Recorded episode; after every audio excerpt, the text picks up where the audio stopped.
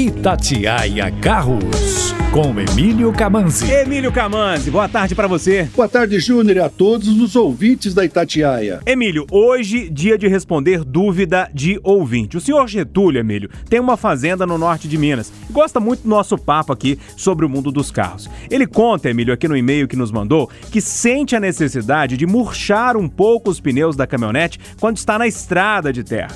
Senhor Getúlio, Emílio, pergunta se ele está certo ou está fazendo alguma coisa errada. Bora responder pro seu Getúlio, Emílio? Caro Getúlio, murchar um pouco os pneus para andar na terra é uma técnica que o pessoal que faz trilha costuma fazer.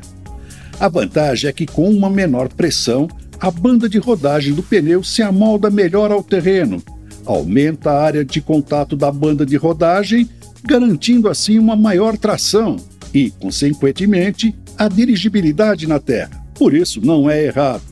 Porém, é preciso tomar alguns cuidados, como, por exemplo, não tirar muita pressão do pneu, no máximo umas 5 libras da recomendada para o veículo.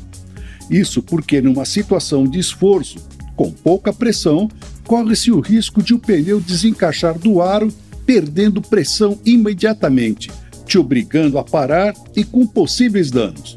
Outra é que, com os pneus mais vazios, a estabilidade também é comprometida, pois eles tendem a dobrar mais em curvas. E, finalmente, voltar à pressão normal assim que entrar no asfalto.